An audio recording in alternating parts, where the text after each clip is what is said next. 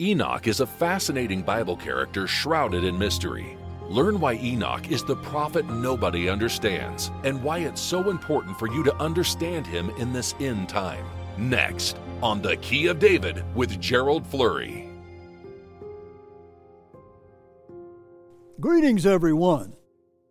The prophet Enoch walked with God, according to Genesis 22 and verse 24, and he was also uh, one of those men mentioned in Hebrews 11, which is the great faith chapter, where it's a hall of fame and a hall of faith for the uh, faithful servants of God. But most believers don't understand the prophet Enoch. They don't understand what he's all about and what his message is all about.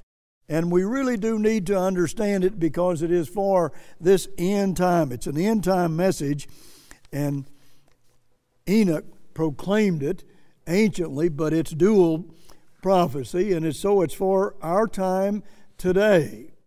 And we need to understand that because each one of us are going to be touched by this prophecy. Now, if you don't understand Jude's prophecy of Enoch, for this end time, then of course you're not going to understand Jude's message, and you're not going to understand the message or the prophecy of Enoch himself. And it appears to me that the little book of Jude, which is in the New Testament, just before the book of Revelation, but it seems to me that that is the most urgent message yet that God has given to his people and to his uh, church.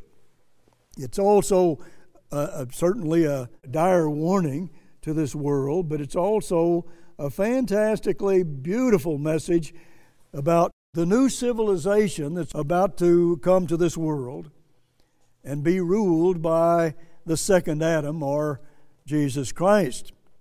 So I want to talk to you about the prophecy, the end time Enoch prophecy that is written in the book of Jude.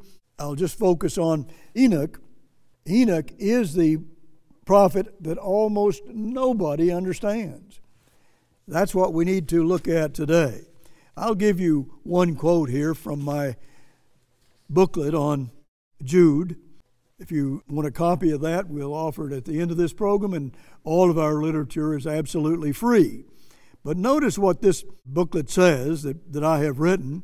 It begins by saying Jude was written about 68 to 69 AD, just before AD 70, destruction of Jerusalem by the Romans. That destruction was only a type of a far greater calamity in this end time.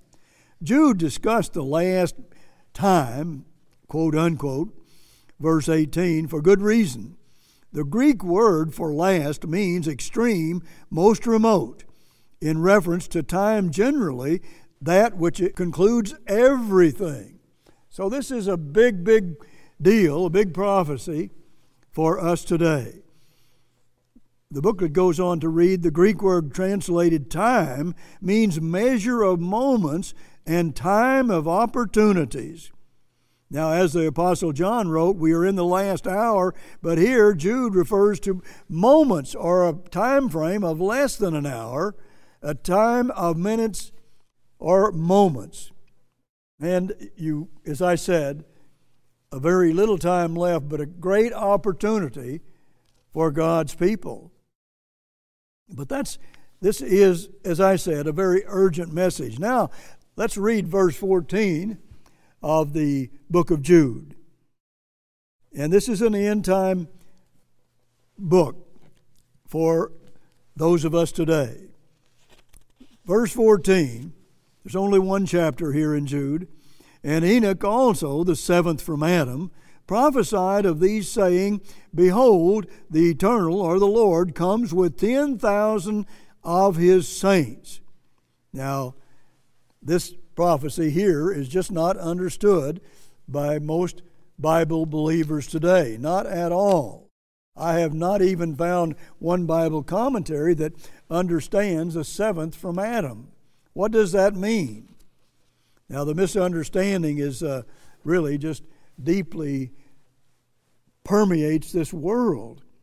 They don't understand this prophecy, and it is aimed specifically for this end time and for the last era of God's church. The very last era that leads directly into the second coming of Jesus Christ. So, this is a critical prophet and prophecy to understand. And it's about a new civilization, and it's about uh, the second Adam, not the first Adam, as many people believe when it mentions that in this booklet. It's about the second Adam, which, which of course is Jesus Christ. One more short quote here. This is from the booklet as well. Jude describes Enoch as being the seventh from Adam. If you study the genealogy, you'll see that he was actually the sixth from Adam. How do we explain this? We have to look at this spiritually. Christ was the last Adam, 1 Corinthians 15, verse 45. When he came to earth, he made Peter the physical head of the first era of the church. Today we are living in the seventh era from that second Adam. There is a type of Enoch today, the seventh from Adam, or in the seventh Laodicean era, which is a lukewarm era. Study what the commentaries write about the seventh from Adam. They are confused and cannot explain this verse. I'll just remind you of what this quote is saying that uh, we have to look to the spiritual Adam or the second Adam, not the first Adam, and count the seven eras, those seven eras that continue in the first century and end in this very end time at the second coming of Jesus Christ. So there's another problem that they don't understand, and that is church eras. Those eras are necessary for us to understand because then you can understand the seventh from Adam. It all is very clear if you understand the spiritual focus on this. It is about the second Adam. It's all about the second Adam here. And that, of course, is Jesus Christ. In Matthew 16 and verse 18, he said, that is, Christ said he would build his church and it never would die. It never would die. In other words, it would continue right on down to his second coming. So, uh, in that verse, it states how, in that same verse, it states how that the second Adam established Peter to be over that first era and then there'd be a second and a third and, a, and so on. And that's all explained here in the book of Jude and in our booklet as well. But we have to remember this not this is not talking about the first Adam. And there is a lot in the Bible about the second Adam. He's the one that did succeed. The first Adam did not. Jesus Christ was perfect. So if you want to understand this clearly, you can uh, read my booklet also on the true history of the true Church of God, and and uh, also you can read in Revelation five and verse five that only the Lamb or the uh, of the tribe of Judah can unseal the Bible. Only that second Adam can unseal it. We have to look to him, not to men in any way, but to this, uh, the great second Adam. Now, when you, you look at people, and they can obviously study that, uh, that Enoch was prophesying about the, the coming flood of Noah and the end of that world as they knew it.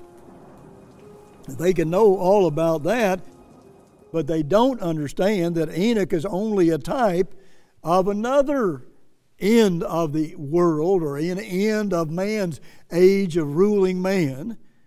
And there's going to be a new civilization, this one ruled by God Himself. God Himself is going to rule this world, and that's what Enoch's prophecy is all about. It's what Jude is all about as well. You can see that in uh, Ephesians 3 and verse 5 that Christ only reveals His truth to His apostles and his prophets. So you can't look to men to understand this, we have to look to God who gives this revelation to his apostles and his prophets. All of that explained in my booklet on Jude. But I'll tell you this if you look at certain age, Bible study age, you will see that there is a lot of confusion about the little booklet of Jude, which talks about the prophet Enoch. Let me read to you verse 14 again. And Enoch also, the seventh from Adam, prophesied of these sayings. He prophesied because he was a prophet. Behold, the Lord comes with 10,000 saints. You can read about that in Deuteronomy 33, verses 1 and 2, where uh, that there are 10,000 saints coming from Mount Paran. That's where the uh, tourist site Petra is. And it's going to be in that area that God is going to protect His people, that 10,000 in the great tribulation of the day of the Lord just before Christ comes to this earth. They're going to be in that place of safety. So that's a promise from God that if we deliver His message, then He will protect us from the coming catastrophes on this earth if men don't repent. And we don't see any signs of that at this time for sure. But notice, let me read to you Deuteronomy 33, verses 1 and 2. And this is the blessing wherewith Moses, the man of God, blessed the children of Israel before his death. And he said, The Eternal came from Sinai and rose up from Seir unto them. He shined forth from Mount Paran, and he came with ten thousand saints from his right hand went a fiery law for them. So you can read the booklet and it will explain this to you. 10,000 saints is what it means.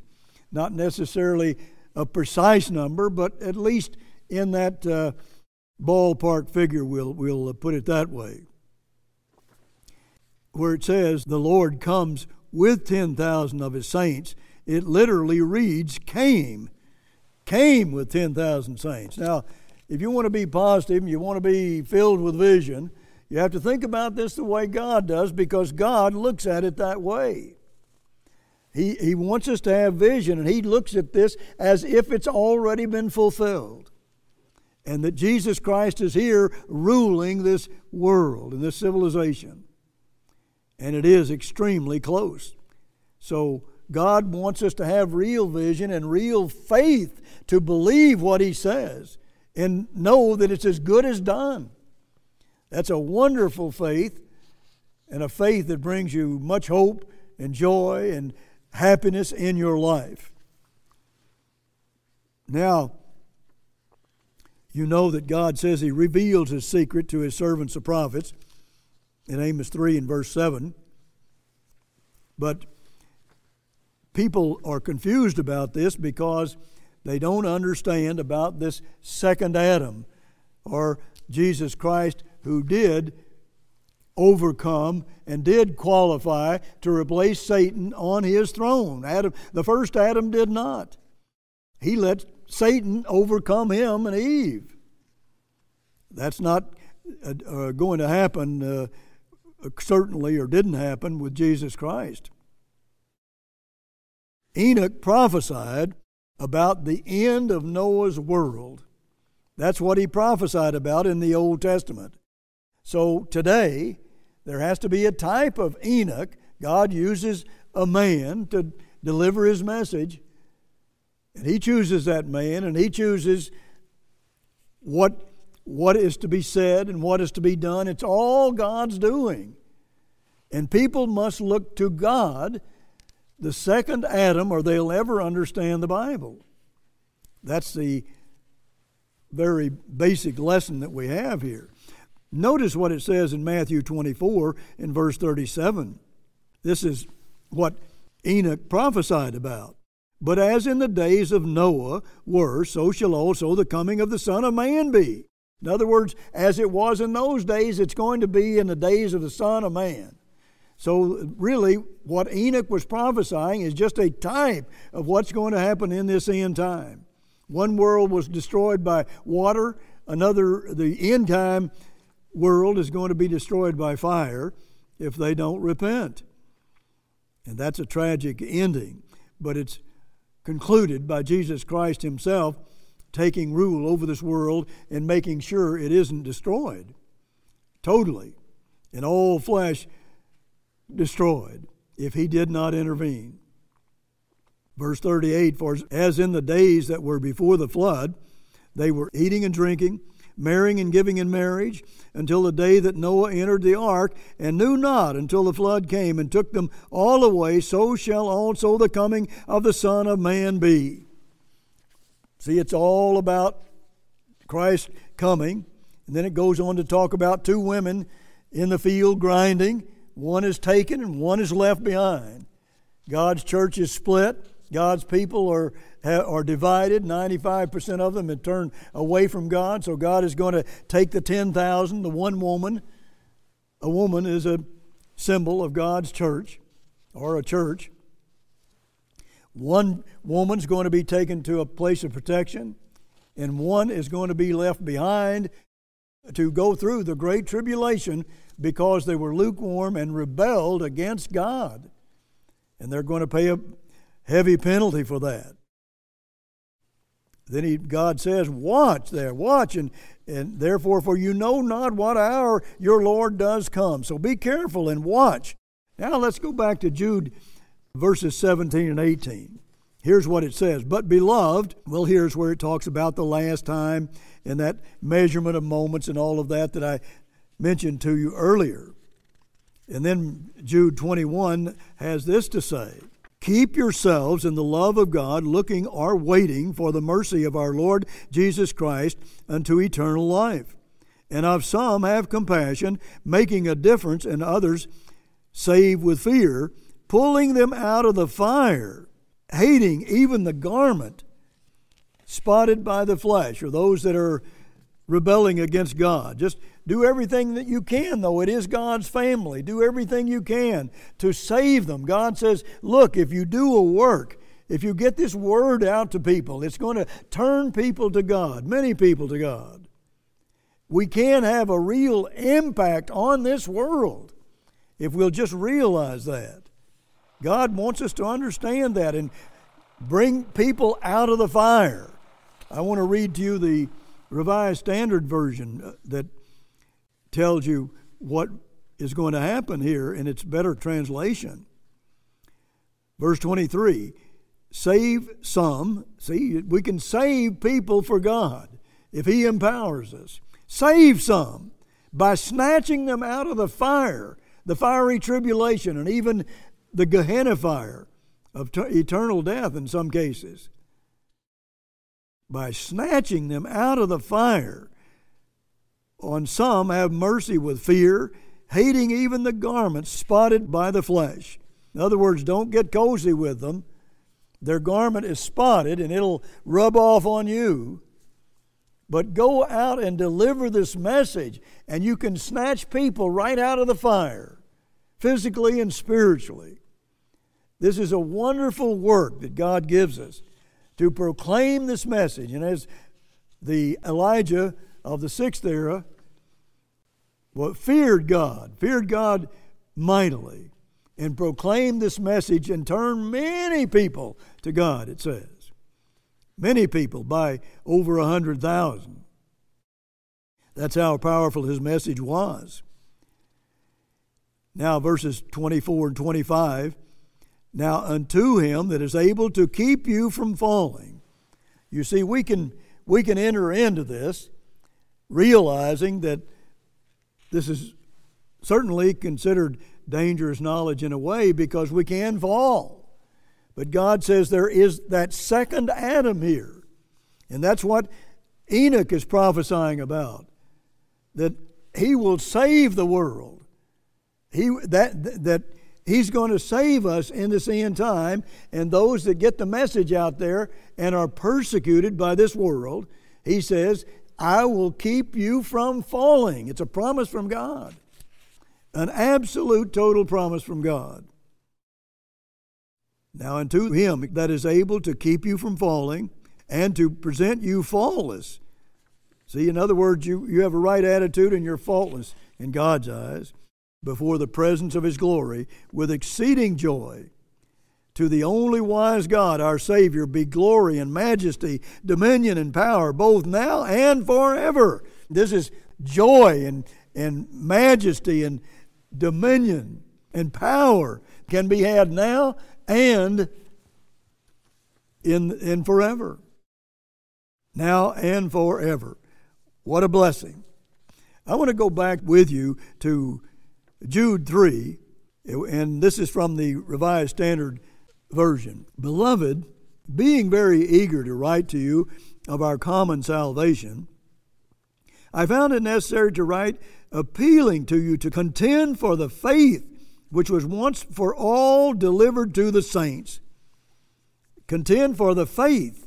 Well, now, this is not some ethereal, intangible something he's talking about. He's talking about a body of beliefs. See, it's by, for the faith was once for all delivered to the saints. There was an Elijah came in that sixth era, and he restored all things. He restored all things once and for all. There's not going to be somebody else that comes and restores all those truths. It's already been done. And God says it's only going to be done once, and you'd better keep it. You have to f- contend for the faith or the body of work. We went into court for six years and fought to get the rights to what Herbert W. Armstrong was used to uh, proclaim to this world. And it was a body of beliefs, 19 works, 19 books and booklets and a correspondence course. And we won them and we got them in court and got even more than we asked for originally. We were going to lease them, but God worked it out where we own those copyrights now. We own them. And we can proclaim this message and send those books and booklets out to you for absolutely no price at all. What a wonderful body of beliefs it is.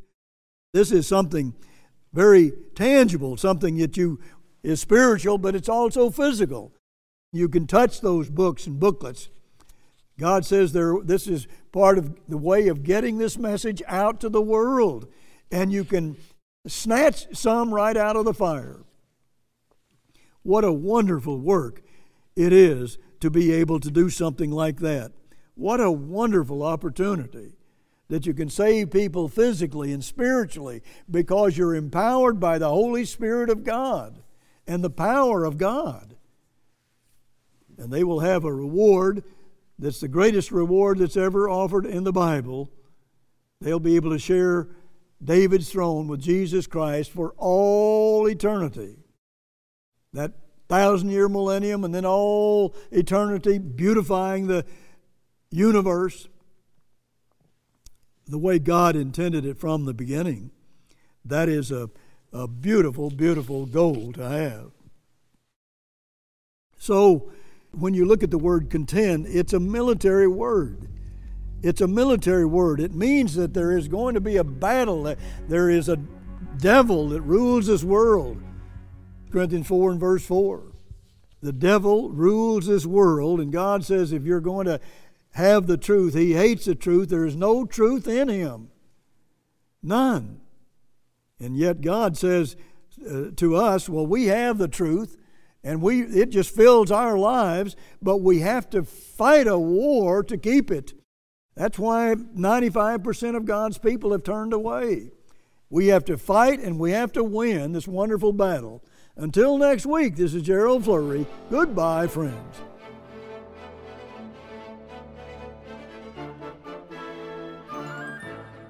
Enoch is a fascinating Bible character shrouded in mystery.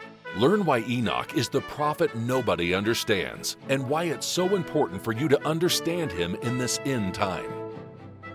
Your Bible is filled with examples of the prophetic principle of duality. This means people and events from thousands of years ago can be replicated in this end time. The ancient prophet Enoch warned the world before mankind was wiped out by water the end time type of Enoch declares a warning before mankind is decimated by nuclear fire. The first Enoch told the good news of the return of our Savior to rebuild the earth.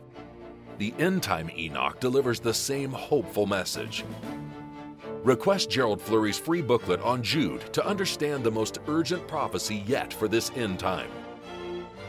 The Apostle Jude wrote about Enoch, but he appears to make a mistake when recording Enoch's genealogy. The original Enoch was the sixth from Adam, yet Jude describes an Enoch who was seventh. Study the Jude booklet to understand why this is no mistake at all. It all gets back to the prophetic principle of duality. Just as there is both an ancient and a modern version of Enoch, there are also two Adams, one who failed to follow God and one who succeeded. The truth about Jude's account of Enoch must be viewed spiritually. Discover how Jude's apparent mistake actually unlocks a vision of your majestic future. Also, request our free booklet, The Wonderful World Tomorrow What Will It Be Like? The original Enoch and the end time type of Enoch deliver an inspiring message about a peaceful, prosperous, perfect future world. Jesus Christ Himself will soon make this vision a reality. Learn how our Savior will solve every world problem, establish a loving world government comprised of spirit beings, and educate all mankind in the only way to lasting happiness.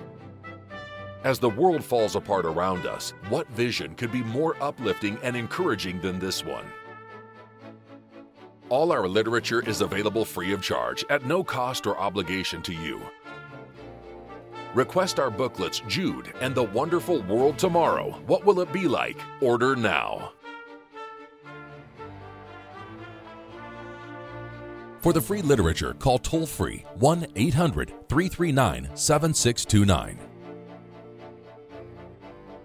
For the free literature, call toll free 1 800 339 7629.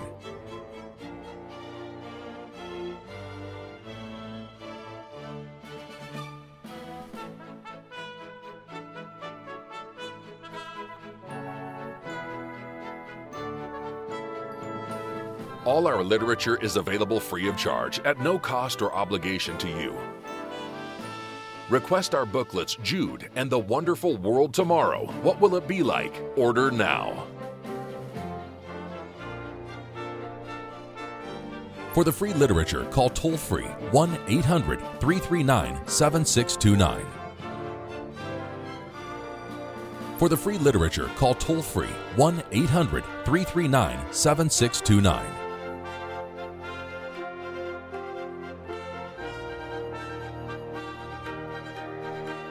If you would prefer to write, send your request to The Key of David, P.O. Box 3700, Edmond, Oklahoma 73083.